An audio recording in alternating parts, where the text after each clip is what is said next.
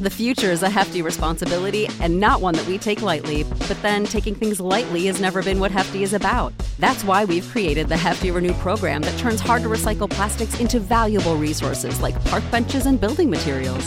To participate, simply fill up an orange Hefty Renew bag with accepted items, tie it up, and drop it in with your regular recycling. That's it, it's that easy. It's time to rethink recycling with Renew. Particular valued resources may vary by geography. More info available at heftyrenew.com.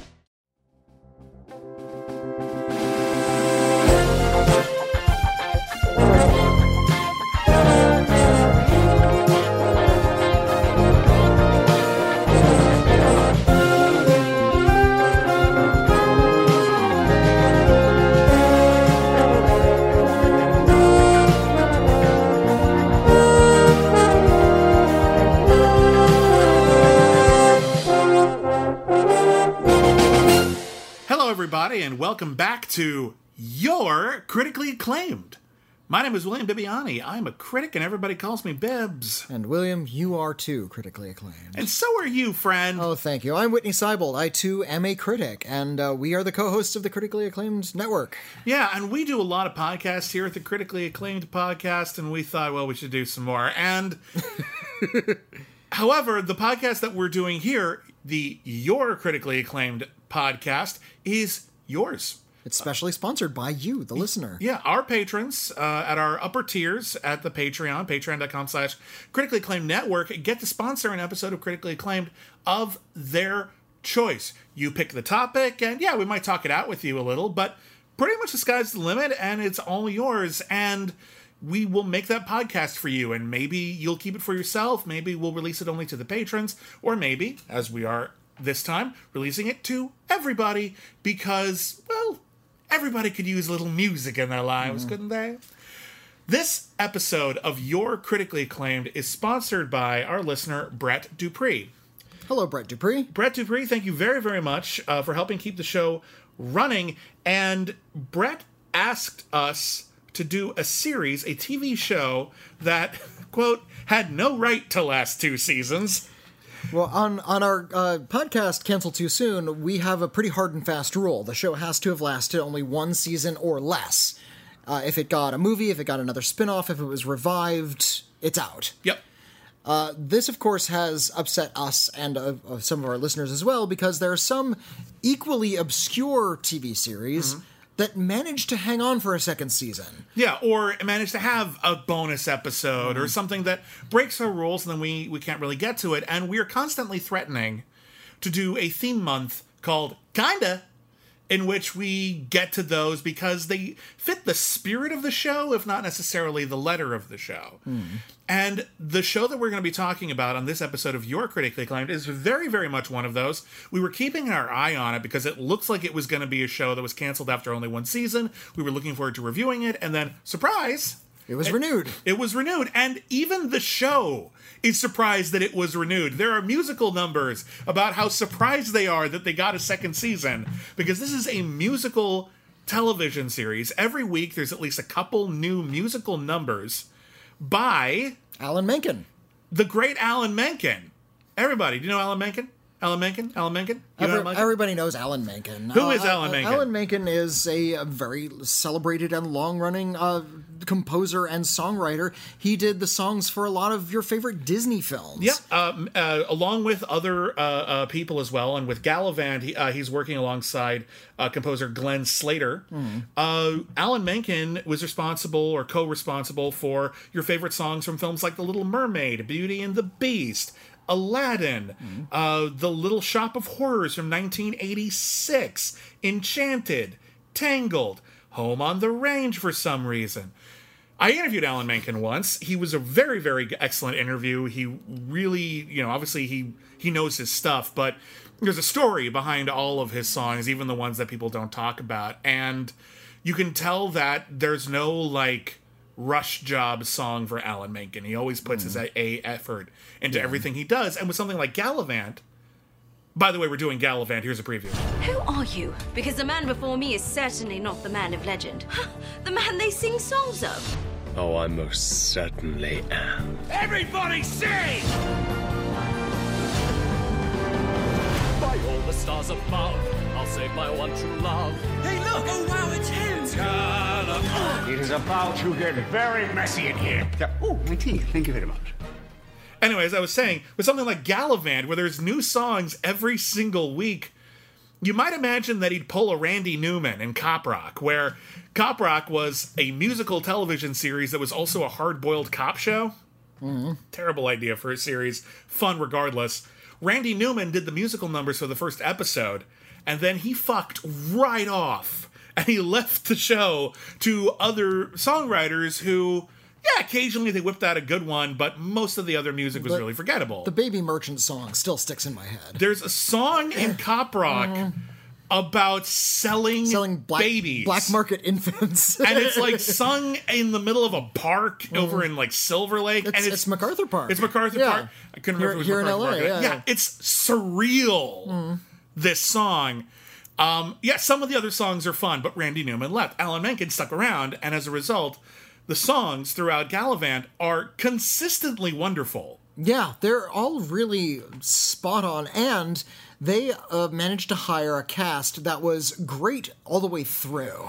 There was not a weak link in that bunch. These Uh, were all people who knew how to sing. Uh, I'm not sure if some of them were dubbed, but they were all really were able to act through these really fun songs. I'm gonna I'm gonna make one exception to that because the cast is uniformly great. Everyone's really funny in this. Uh, they cast Vinnie Jones from Lock, Stock, and Two Smoking Barrels and Gone in 60 Seconds as Not- this not like, a tough musical guy. guy, Yeah, yeah. as this tough guy knight, and you can tell that singing isn't his wheelhouse. He only gets one song, and it's very very clear they wrote it because. He's not especially musically inclined. He doesn't have an operatic voice or anything. He's he he started his career as a footballer. Yeah. he's, he's an athlete. And he's a really fun actor, and he's really, really good in this show. But you could tell that they're just like, oh, Vinnie isn't really the best singer in the group. We have to write a song that plays to his strengths. And they wrote a comedy song for him, which is great. Yeah. it's really good. Vinnie Jones is amazing in it. Um, so it's a musical. It is also a fantasy epic along the lines of something like uh, Lord of the Rings or Game of Thrones, where there's a bunch of kingdoms and knights errant and magical creatures and you know spells and curses and. I think they threaten a dragon, but they we don't hardly ever actually see that. They bring it up, There's a dragon. sort of. in the, in the second season, one of the characters uh, says, I, "I know you were going to buy this thing with all of the money, but I got all of our money and I got something better: a dragon." And he holds out a, a small lizard that's in his Yeah, hand, it's clearly like like an iguana. and, and, and he names it like Tad Williams or something. Like he gives it a really kind of commonplace name.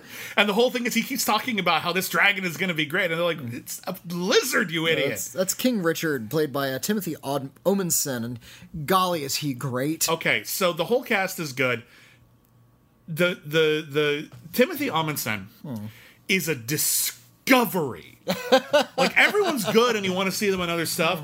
Timothy Omundson is an actor. He's an older actor. He's not like this young ingenue who's been around mm-hmm. for like five years and is finally getting like a good role. He's he's been working for a while, but he's, fifty. Yeah, he has been like he worked on shows like Judging Amy and Xena Warrior Princess and Psych, and I'm sure fans of those shows would recognize him, but he's unbelievably hilarious in Galavant. Like he is one of my favorite TV characters in a while in Galavant. Uh, well, and what he's really tapping into, and I think what this whole show is tapping into, is Mel Brooks. There is Yeah. Ro- Robin Hood Men in Tights, or more specifically, the Robin Hood, uh, Mel Brooks Robin Hood sitcom that nobody remembers, When Things Were Rotten from 1975. Yeah. Did you ever see When Things Were Rotten? No, although I think that one only lasted one season. We've It been meaning did. to get we, to that. We've been yeah. meaning to get to it. Uh, we already did cover a, a, a very similar, at least ostensibly, uh, 1983 sitcom about uh, wizards and warriors called Wizards and Warriors. It was That makes set, sense. set in a fantasy universe, but it was a sitcom, and everything was really broad, and there were a lot of anachronisms. Uh, this one is way more Mel Brooks, though, in that it breaks the fourth wall. Uh, there's all kinds of really dumb but nonetheless kind of funny anachronistic jokes. There's a character who offers you mood salves and his name happens to be Xanax. There was a character in uh, the second that Xanax is played by Ricky Gervais. Uh, there was a character in the second season and I I had to slap myself because I didn't see the joke coming, and I should have. What did you do? It's like, oh no, somebody's injured. We have to take him to the faraway land of Sporin. Okay, we'll have to go to Sporin. That sounds really kind of mystical. And this the doctor steps out of his like a mystical cave, and he's got all these alchemy around him, and he says, "Hello, I am Neo of Sporin. Hello, Neosporin. Can you help my wound?" And yeah, I, I literally slapped myself in the face. Oh god. You set that up, and I should have seen it coming. This show is uh, created by Dan Fogelman. Dan Fogelman is a, a, a very prolific uh, writer and producer uh, who has worked on such films as Cars, Tangled, Crazy Stupid Love, The Guilt Trip, uh, Me and Earl and the Dying Girl. Uh, he- Uh, he also did a bunch of TV shows, some of which we covered before, like Pitch, which is a really fantastic baseball drama. Uh, he also did This Is Us, which is a huge hit. Uh, my wife watches This Is Us. From what I understand, Pitch cribbed a lot of its big plot points from This Is Us. Uh, the pilot, uh, the the pilot of both of those shows, uh, both have the big twist that it turns out the dad is dead. Or, or maybe This Is Us stole from Pitch. Well, This Is Us, us came first, so I don't know. Maybe he wrote it first. maybe so. Maybe All things are a drawer or possible in the world of Dan Fogelman. But this is so. I mean, those are like broad melodramas. Pitch and This Is Us. Uh, Galavant is uh, an even broader comedy. It's a musical comedy program. Yeah. Uh, and yeah, it's a slapstick musical comedy program with a lot of really great songs. Uh, the stories are pretty typical, but I think when you're dealing with something this broad, they have to be. Well, it's also short. This we we Hmm. say this is like kind of playing off of a lot of familiar themes from shows like Game of Thrones, uh, nations at war in the Middle Ages, Hmm. uh, you know, um, sinister royals who are backstabbing each other and sleeping around, and um, yeah, this only this is a sitcom. This is like twenty minutes long. So you don't have a lot of real estate. Also, you're trying to cram in at least two songs per episode right. you have to hit bullet points. You mm-hmm. have to be very, very efficient in order for this series to work. But I think they find the right rhythm very, very quickly. I think one of the things that really helps is that Galavant starts with a really catchy Galavant theme that we're going to stick with overall. This is going to be the song that we often sing at the beginning of an episode in order to recap it. This is the song, the ballad of Galavant, and it goes something like this. Uh, this is the song. This is the song I sing to talk about this thing. This thing's a TV show called Galavant. Hey, how about that cast, including Joshua Sasse? He plays kind of an ass on Galavant. Well done. Joshua Sasse plays Galavant, Yeah. and Galavant is a knight errant. He is a hero, uh, a very stereotypical hero, and he knows it. And he knows that he has to do things like slay. Well, dragons don't exist in this universe yet, but uh, fight his way through armies and do good deeds in order to impress his lady love and marry a princess. Mm-hmm. He understands that this is his role. Yep, and he loves it. And he's at the beginning of the show, he's really good at it. He's celebrated throughout the world. He is considered the greatest knight um, in in all the land, and he has already found at the beginning of the series love woman, uh, with a woman named Madalena, played by Mallory Jansen. Also great. I mean, they're all great. Yeah, um, she's uh, you might know her from Agents of Shield, but uh, at the beginning she's in love with him, but she has been kidnapped by an evil king, an evil king named King Richard, played by Tif- uh, Timothy Omundson, and she's like he's like got her in the tower and it's like a monty python bit where it's like oh i'll never marry you. And he's like yes but i'm really rich and powerful and wouldn't you like that? And she goes no. And galavant's racing towards her and he's singing a big song and he gets to the altar and he stops the wedding and she goes actually i thought it over. I'm gonna marry this guy. He's rich and powerful. I want, I want stuff. I don't want you. and like you can hear like I don't remember if it's actually in there, but you might as well hear like the scratch of a vinyl record as Galavant's like, uh, what? Yeah, we're not doing that whole thing where we live happily ever after. I'm I'm actually gonna be evil now. Mm. And Galavant's like, ah. And then Vinnie Jones kicks the shit out of him in front of everybody, and they throw him out of the castle, and she becomes the evil queen like Cersei in Game of Thrones. But uh, Galavant is so shaken by this, he can't accept reality. He thinks that she's been sort of cursed or in- influenced in some undue way. So whatever. he's made it his goal now to go back to the castle and liberate her. Yeah. So yeah, he has to rescue his lady love and marry her as as these stories ought to go. And uh, the castle in which they live is actually not King Richard's original castle. He conquered a kingdom for Madalena, and uh, it's uh, the kingdom of Valencia. Uh, I don't know if maybe the people making Galavant love oranges. Maybe they're in Val- Orange Val- County. Valencia, California. Uh, but uh, in any case, uh, they uh, in order to finally defeat Galavant once and for all, because uh, King Richard is, um, well, he's an immature, uh, foppish, insecure, know nothing idiot, but in a fun way, but charming. but Yeah. charming, except for all the people he kills.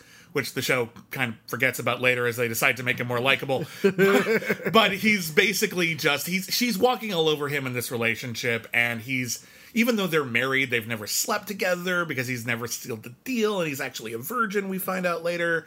And so he sends the princess of valencia uh, princess isabella or izzy uh, played by karen david who is like everyone in this cast really really really really great um, you may remember her from scorpion king 2 rise of a warrior You know what? or not I do because I saw that film. she also played Princess Jasmine on the uh, TV series Once Upon a Time. um, okay. Right, he sends her off to, to, to get Galavant and bring him back to the kingdom. She tells Galavant that she needs him in order to liberate the kingdom, but it's actually all a trap bringing him to King Richard so King Richard can kill him. Okay. That's the plot of the first season. Yeah. yeah. And so every episode is another step on their adventure as they go from place to place, trying to find an army, make money, go jousting, whatever, as they get closer and closer to the season finale. Uh, and with them is uh, a, a few other colorful characters who sort of float around the periphery. Uh, on the road with them is uh, Sid, who's played by Luke Youngblood, who I recognize from the first Harry Potter movie. Oh, he was Lee Jordan, wasn't he? He, he was, yeah, Well, I don't know the, the character's name in Harry Potter. I don't think they said it. It's more but- important in the books. If you know the books, Okay. you know the character. He's but just yeah. an announcer at the Quidditch matches, but yeah, he's. I I didn't actually recognize That's him because he's so It's young. in ten that. points for Gryffindor. Yeah, that was that was him. That's Uh, fine. Okay. All right, so he's uh, he's uh, Galavant's page. Karen David, Luke Youngblood, better casting for La La Land. Discuss. Uh, there's no question. Yeah. I uh, when Yes. when La La Land came out. Now I want to compare Galavant to La La Land uh, because I think it is this is significant and it illustrates something that Galavant inherently understands that La La Land does not. If you're going to cast people to sing and dance in your movie, cast people who can sing and dance. Yes. I don't Ryan- know why this is so hard. Ryan Gosling, very good actor, not a singer dancer guy. Uh, he actually had, just for the record, Mm-hmm. uh, he actually has a band. Um, but he's not the kind of he does not the kind of singer that La La Land asked him to No, but for the record, uh, his band. Hold on, I want to make sure I get it right. I think it's called Dead Man's Bones. of course it's called Dead Man's Bones. Uh, yeah, it's Dead Man's Bones. That is a really good. Put out one album that is a rock solid album. I'm just gonna Okay. say it. Listen to it on Spotify, wherever. Really good album. I can I can see him as a moody singer songwriter type Yeah, with an acoustic guitar, but not not as sing. not as like a Broadway style uh, show-stopping number type of singer dancer, which is what I think La La Land really kind of warranted, and which Galavant is chock full of. Galavant understands that you need triple threat kind of people who have a lot of uh, on-screen chemistry, who have a lot of life, who have a, just a lot of raw ability when it comes to performing. And I said this at the time. I said when La La Land came out that you could have replaced the two leads in that movie with any two hardworking waiters from a New York deli who are waiting for their big break on the Broadway stage and get better performances. No, I think this is something. I remember a lot of people defending La Mm. La Land when it came out. It's like, no, you don't understand. They're not professional singers, so it's okay that they're not singing professionally. And I'm like, no, in a musical, the singing represents inner world. Hmm. So they are good singers in their heads because most people are. When they're hmm. expressing themselves Well, poetically in some way. Also, La La Land is very specifically about musical authenticity. That's the the theme of the movie. Yeah, as I've said this before, La Yeah. La Land would hate La La Land. Yeah, the La La Land would go to see La La Land and saying this is not genuine because you're not casting genuine musical people. Yeah, and I don't want to be one of those people who says that if you really love musicals, you'll like this and not this because hmm. love La La Land all you want, but La, uh, uh, Galavant seems to have been made specifically for musical theater enthusiasts, whereas La La Land seems to have been made for anybody, even if they don't like musical theater. Well, for or for people who are kind of scared of musical theater. Yeah, or people who don't necessarily have so much experience with musical theater that someone like Ryan Gosling and Emma Stone wouldn't impress them. If if you are a musical theater kid, however, Hmm. and I know you're out there because I'm one of the, I'm one of you. Yeah. You will th- this is a show for you Oh, it's so good. galavant uh, even more so than glee is for musical theater kids Oh, Way more Yeah. so. The Glee was not for about musical theater. Glee was about pop music. Hmm.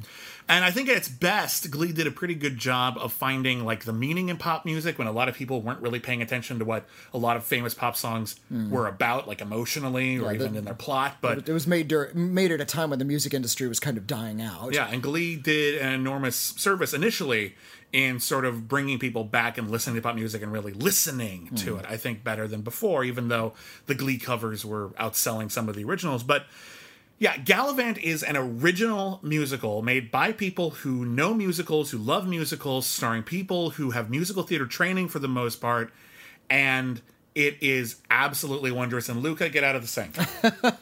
it's it's just delightful and it really um because it's only 30 minutes long and because we have these wonderful songs by alan menken you mentioned that alan menken doesn't sleep through anything and he always tends to make really catchy bright songs uh, if if you fun rhyme schemes too. Yeah, like, like it's if- not if just you- the same old like, you know, oh, uh, you'll you, you you'll hardly see every time I hear a song where someone rhymes a lyric with "you and I" or "you and me." I die a little inside because it's the most overused lyric in any song ever.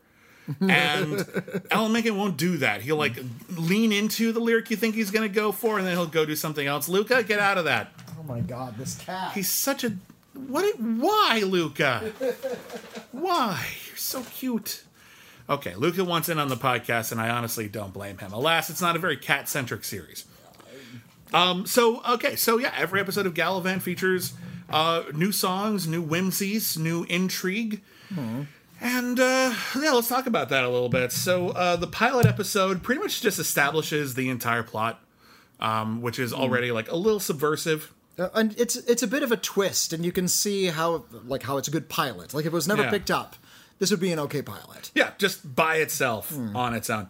Uh, let's see. Uh, the uh, hold on, I'm in the I'm in the wrong season here. uh, okay, so uh, the next we mentioned the story. He has to uh, gather the troops and go rescue his lady love while uh, slowly coming to terms t- with the fact that maybe she's not right for him, and also that he is slowly falling in love with Isabella, which is pretty obvious from the start. yeah, he doesn't. They don't come to terms with that until the end of the first season, and then Hmm. plot machinations get in the way.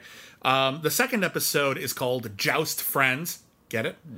Uh, in which This is nothing but bad puns, by the way. Oh, and thank you, makers of Galavant, for being nothing but bad puns.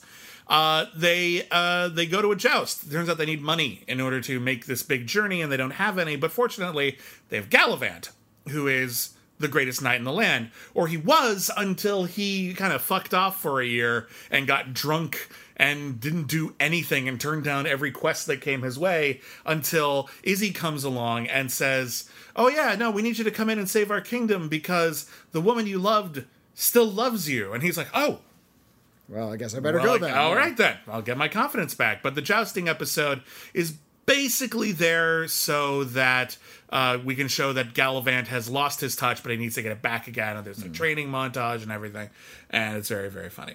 Uh, the second, the third episode is called Two Balls. There are two balls that are held within the That, uh, that is episode. that is parties. Yeah. Uh, the king, King Richard, is trying to hold the ball uh, to sort of uh, impress and romance uh, his queen, who still isn't sleeping with him, and is in fact sleeping with the jester.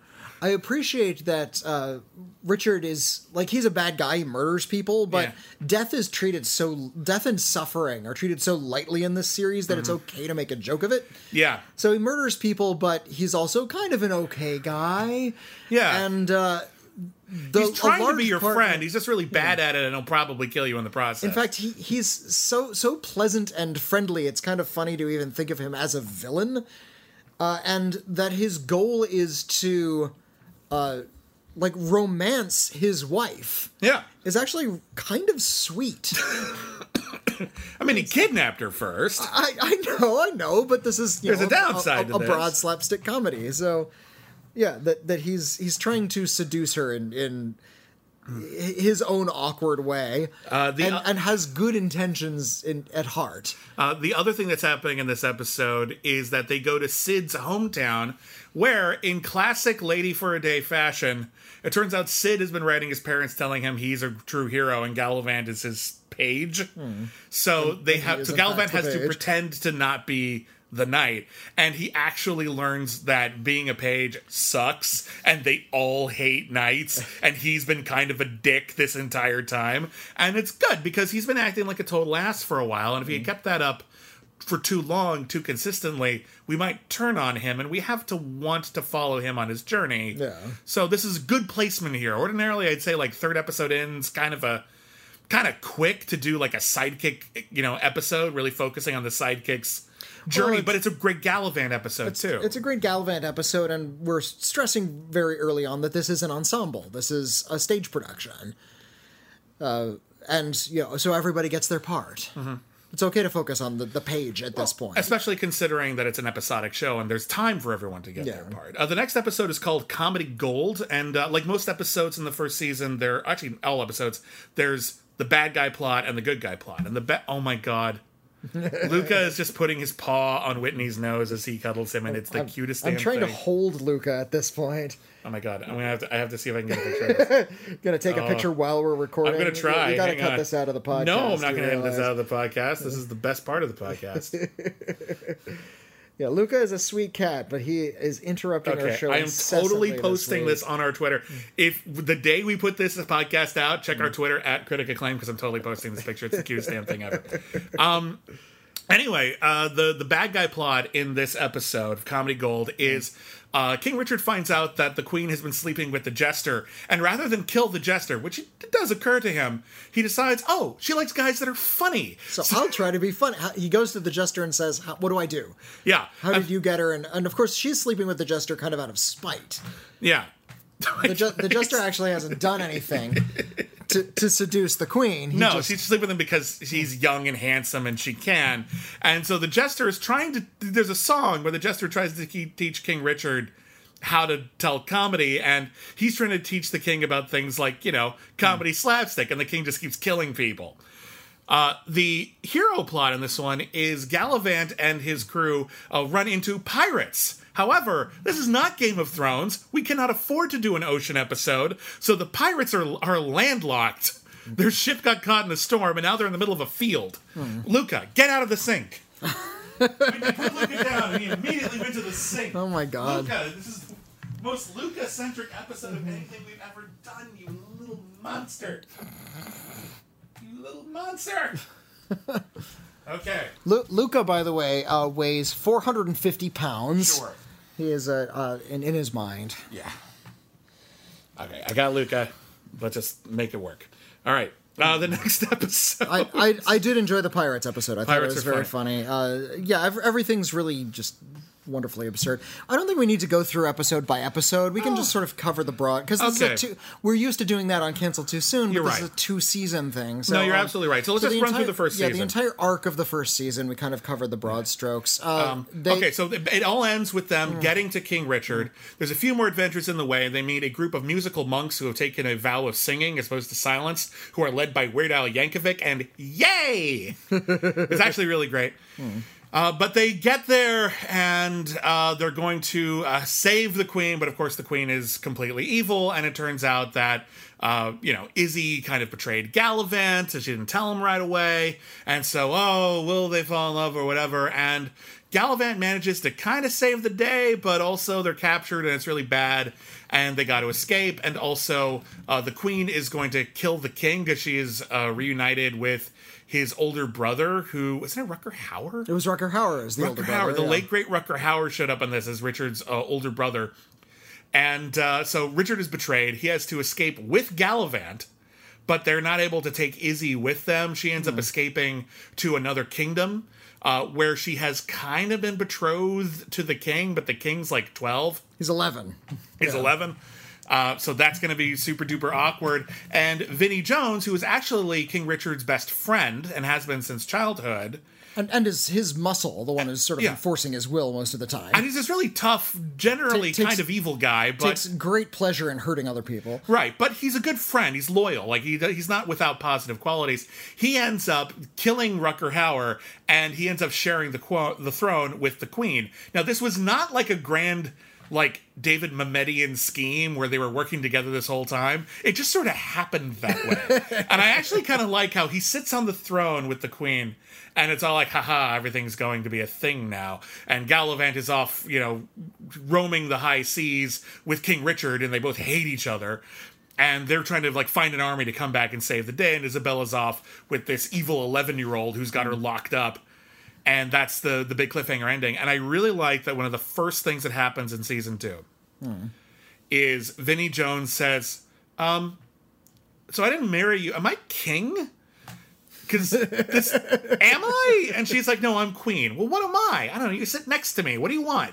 You're doing fine. And he's like, so they. I like that there's actually like this sort of point of order that Yeah, they need to yeah. stop and do. But the best thing, of course, is that the second season uh, begins with a song about it being the second season. And they start to recap things that happened in the first season and they're interrupted. It's Yeah, like, they're doing too- the Galavant theme. We're, we're too miserable. Can we not have the recap just yet? Yeah, we're doing the Galavant theme. We're sick and tired of the Galavant theme. Can we do something new for a new season? And indeed, uh, the second uh, season premiere, the title is A New Season, aka Suck It, Cancellation Bear. Which makes sense in context of the show. Um, but uh, in this episode, uh, Galavant and King Richard. King Richard is just this. wi- He's basically Midnight Run, but in the Middle Ages, and King Richard is Charles Grodin, and Galavant is Robert De Niro. That's a good pitch, actually. Yeah. And but now he has a new quest because uh, at the end of the first season, not only did he realize that he didn't want to marry Madalena anymore, he had to tell her that to her face, but that he, he realized in this big sweeping moment and had a kind of mediocre kiss. Uh, and they sing about how mediocre it was. Yeah, his first kiss with Izzy was Uh, with Isabella. not good.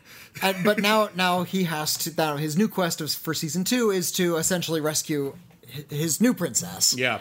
Uh, but she has, thanks to uh, the technology at the time, they have a magical communication crystal, but the call drops out. And it sounds like instead of saying, I love you and I'm coming for you, it sounds like he's saying, You're a big fart. No, something. no, no. I, you should die in a fart. You should die in a fart. It's like she's trying to say like I'd rather die than be a part, and it's Yeah. it's, it's, it's Yeah. hilarious. Um, the first Uh, episode. so, so she thinks that she's been rejected and she doesn't know what to do uh, in, in hmm. you know, being a prisoner. Hmm.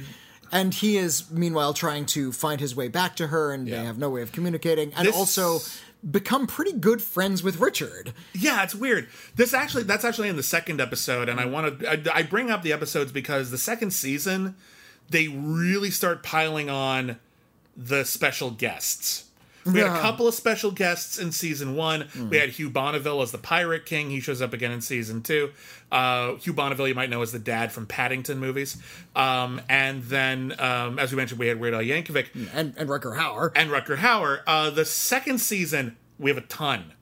Uh, so, first episode, they go into an enchanted forest and they find an enchanted gay bar run by Kylie Minogue, because of course. which is great. Uh, the second episode, that's the one where Who- they who have I, the. I, I think the lead is married to Kylie Minogue, so that kind of makes sense. Oh, I didn't know that. Yeah. That's funny. Um, and then uh, the next episode, uh, the the wizard who gives them the magic cell phone technology uh, is played by the great Simon Callow, one of the great uh, theater actors of all time.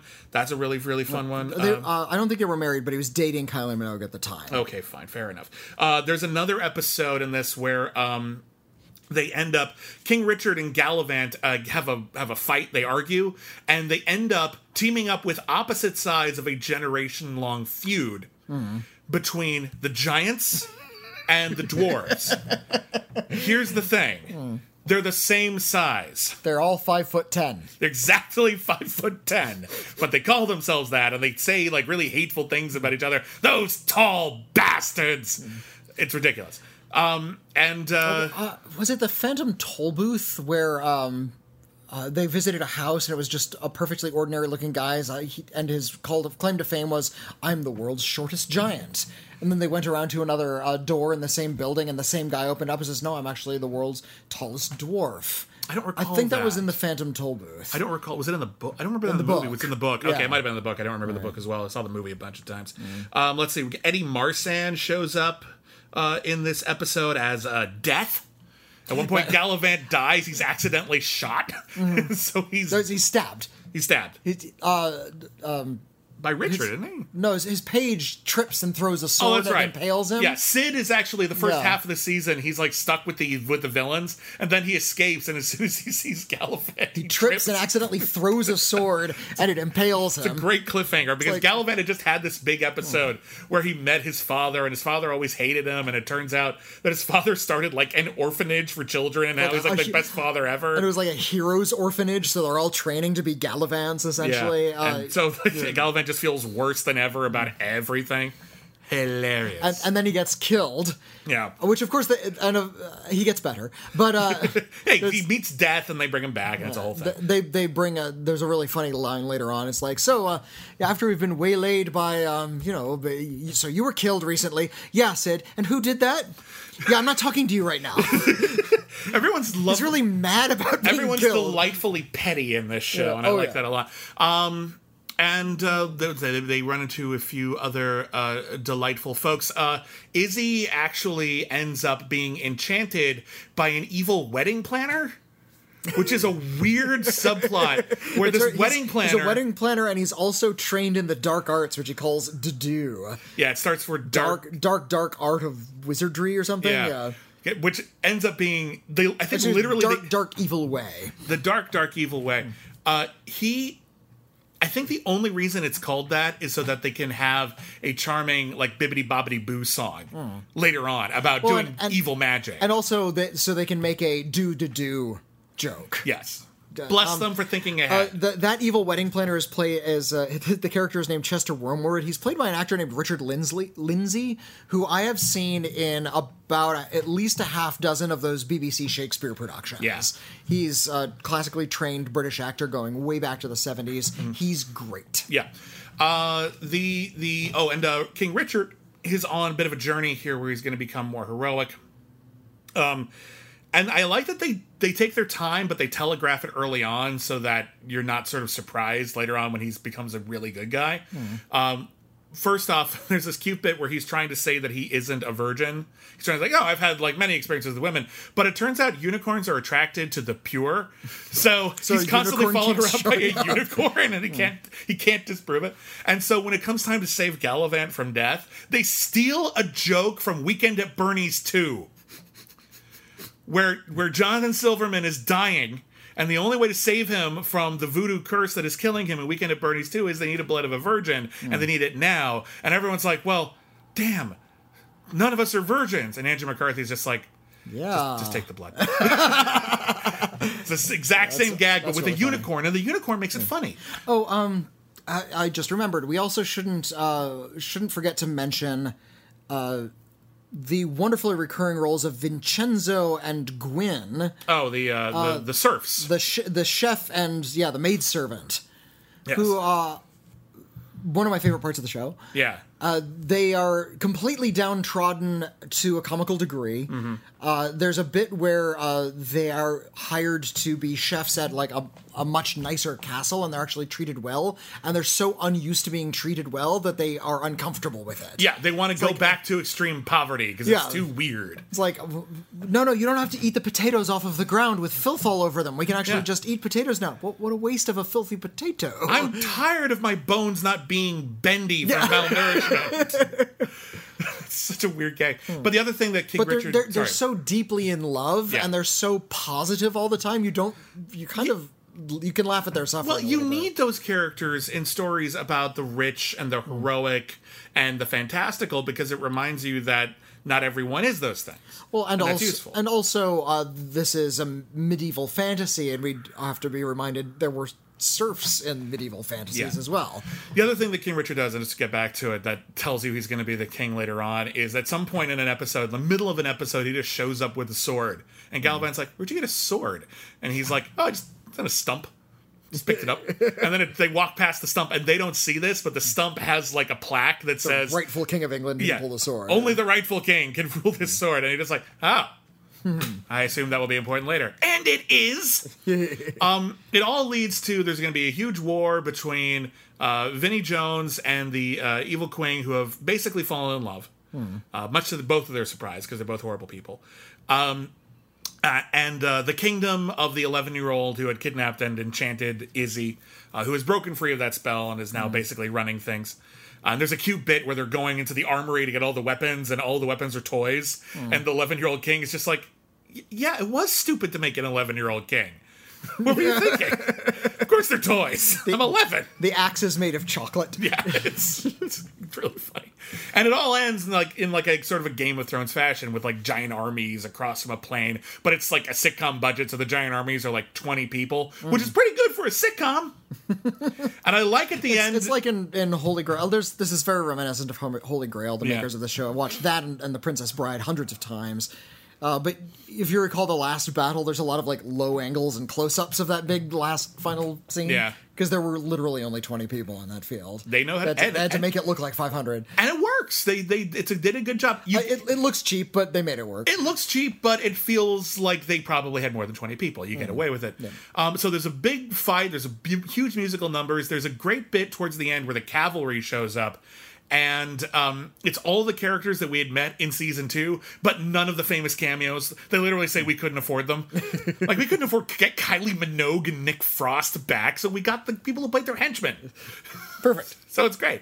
And there's a big fight, and uh, the king ends up becoming king, and Galavan ends up with Izzy, and it feels like they're basically wrapping shit up because they know they're not going to get a third season at this Well, point. and they even talk about it like it was it was just dumb luck we got a second so we're gonna set things they even like acknowledged we're gonna set things up so there's a little bit of a tease and we have somewhere to go just in case but we know this is the end and they're singing it too, and it's great. So they they fight all the bad guys. Queen Madalena gets like sucked into a hell dimension, and some people are gonna go find her because she sold her soul to the devil to become an evil wizard. Kind of just threw that in at the last minute. Uh, Galvin and Izzy end up together, and isn't that great? And King Richard ends up uh, in love with the woman he knew as a child, Mm-hmm. and uh, or she was a child too. Like it's not like she's you know old enough e- to be they his knew mom, each other but like children, yeah. Um, and uh, and uh, turns out that that little lizard that he had the whole time actually a dragon. That's the last line of the series. Is I, have, a dragon. like you thought it was a lizard, didn't you? You fools! it's dragon the whole time. I uh I tried watching this with my wife, and she's like, "Yeah, I hate this. This, this is just too too stupid for me." Uh, I, I, as somebody who was a a theater dork and b who was raised on Mel Brooks movies, this was like kind of right up my alley. oh, same. and and like we got up to episode five and there's a cameo from Weird Al. It's like stop reaching into my brain. like this was made just for Whitney and me, which is why it failed. We didn't even watch it when it was on. Yeah, yeah. And this seems really high concept. Like this would be a cable TV show. This was on ABC. Yeah. this was a Disney thing. Is this even? I, I think it's on Netflix now, so it's not. Yeah. On, so I imagine It might it might be on. I mean, Disney owns Hulu and Disney Plus. I Imagine it'll get there eventually. it'll get to one of those. But um, I ima- I don't think this is going to be one of those big celebrated things. Oh, did you hear? Galavant is now available on Disney Plus. They're not going to advertise that. But whenever it is, or if you have Netflix right now, see this delightful show. It's, it's really quite It's good. Laugh out loud funny mm-hmm. consistently. The characters are charming and distinct. The musical numbers are. I, I actually watched it like I watched. I got was a little ahead on this one. I finished it a couple of weeks ago, and mm. you you know shit happens. You took a little longer, so like some of the musical numbers aren't as clear in my head, but. I was humming them like the day after I saw an episode. Yeah, like they're fun musical numbers, and the main Galavant theme uh, which didn't win an Emmy, and there's a song about that. Uh, is uh, uh, is it's it's a real earworm. Like it'll really get stuck on you. Um, so yes, Galavant. You know, this isn't officially a canceled too soon episode, but I'm calling it. Galavant was canceled too soon. It was ca- it was canceled too soon. Way Uh, too soon. But at the same time, it's kind of nice that we got two seasons out of it. We got a lot of really amazing like, what, songs out of it. episodes overall? Like, Overall, short seasons, eight- but- eighteen episodes of this is, uh, you know, that's a good run. Mm-hmm. I'm not going to begrudge the fact that it was canceled, especially after it got renewed once already. Do you feel like Uh, there's an extra life for Galavant? Like they could do like a movie or a Broadway play or something? Because Dan Fogelman's still like a big Yeah. personality in the industry. I sadly I don't think it has quite enough clout to be transformed into like an A Broadway musical, which is the logical place it should go. Yeah. I see maybe some. The problem is that the only way this could live on stage is if you did like an off Broadway production of like fans who are writing new songs, but Then you're not going to have. The then you're not going to have Dan Co- yeah. Fogelman and Alan Menken, and they were already kind of knocking it out of the park. Uh, I think you just need Dan Fogelman to just like put his Emmys like down on a table, like slam him down on a table, and says, "Galavant is a Broadway musical now," and ABC's just like, "Are you paying for it?" And Dan Fogelman's like, "Yes." I guess it's a musical now. Knock yourself out. I think it's the only way it's going to happen is if he like mm-hmm. flexes his muscles and says, "I want to do a Broadway musical, please," and the yeah. ABC's like, "Fine." Uh, but I hope he does. That would be cool. I want to see that. Here's my question though: Is there room on Broadway for Galavant the musical in a world that's already seen Spamalot? Because Yes. Spamalot kind of hit this note already. Spamalot is broad farce from like top down. I'm not saying that this isn't a farce, but Spamalot is just nonstop. You can't even take it seriously. It's not intended to be taken seriously. Right. There aren't like real subplots. In Galavant, yeah, it's very, very silly, but I cared about these characters and I cared Hmm. about what happened to them and I wanted their adventures to go well or at least Oh, and- amusingly. So I actually crap, think we- this you know a what? We've, thing. we've also we've also already had a Shrek musical. That's a different entity. That's way that's for kids. This is, this is definitely more in the PG-13 arena. I, su- I suppose so. Look, but we have a lot of musicals about people falling in love. Hmm. Okay, we have a lot of like we we're, we constantly like trot out new versions of the old musicals. Anyway, hey, Into the Woods is back on Broadway. Hmm. Seen it? What's the point?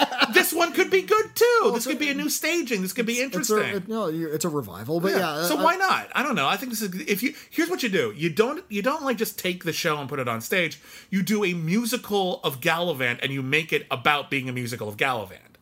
So uh, like you and- just yeah, you like to, Dan Fogelman's a character in it, and yeah, Yeah, well, I don't. We don't need to see him like at his typewriter or whatever writing the script, but like you talk about what happens when a TV show. I go to studios. I pitch a show that is called Galavant. Think about Yeah. listen. There's some big movies that become Broadway musicals, stuff like Legally Blonde or Mean Girls, but there are also small movies that become huge, like the band's visit. or uh, uh, or Waitress or Kinky Boots. These were not hit movies; they were just But good were, movies. But they were hit musicals. Th- yeah, they were good movies, and then you made him into a musical, and it worked. So I think you could do that for Galavant, and that would be something I'd like to see. Okay. So if Dan Fogelman's listening, and I know you are, He's a big fan. I hope Pitch was awesome, sir. We liked Pitch and we liked Galavant. So keep on keeping on. Life's a garden, dig it. And uh, I'd like to give a special thank you to Brett Dupree for recommending this. I Galavant was on my radar, but you know sometimes you just miss something when it's being talked about, and you don't know when uh, you're going to get back to it. I wouldn't have watched this if it wasn't for this show. So thank you for that. A, a close friend of mine kept recommending it, and uh, I. She is also like a big Python head. She's also like a Ren Fair enthusiast. Mm-hmm. This is like also right, and you know, a theater nerd. This is right up her alley as well. And I wasn't I don't know why I didn't take a recommendation. Uh, just I never had the time. It was one of those things that oh, this like it's an amusing show, and I take your recommendation seriously. But I'm glad I finally got around to it. Yeah. So uh, thank you again to Brett Dupree for uh, funding this episode, for your contributions to keeping this show going. If you want to uh, contribute to the show, you can get tons of exclusive episodes of uh, stuff about Star Trek and Firefly and Academy Award nominated movies and movies that should be on Disney Plus but aren't.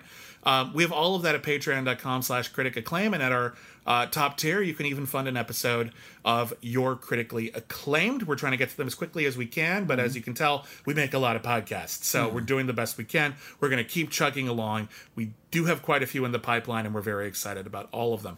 Thank you, everybody, one and all. Don't forget to check out Galavant. It should still be on Netflix. It's absolutely worth your time. And if you want to talk about uh, this episode, you can write us letters at criticallyacclaimed.net. You can follow us on Twitter at Critic Acclaim. I'm at William Bibbiani. I'm at Whitney Seibold. And uh, that was Galavant. Well done, well done.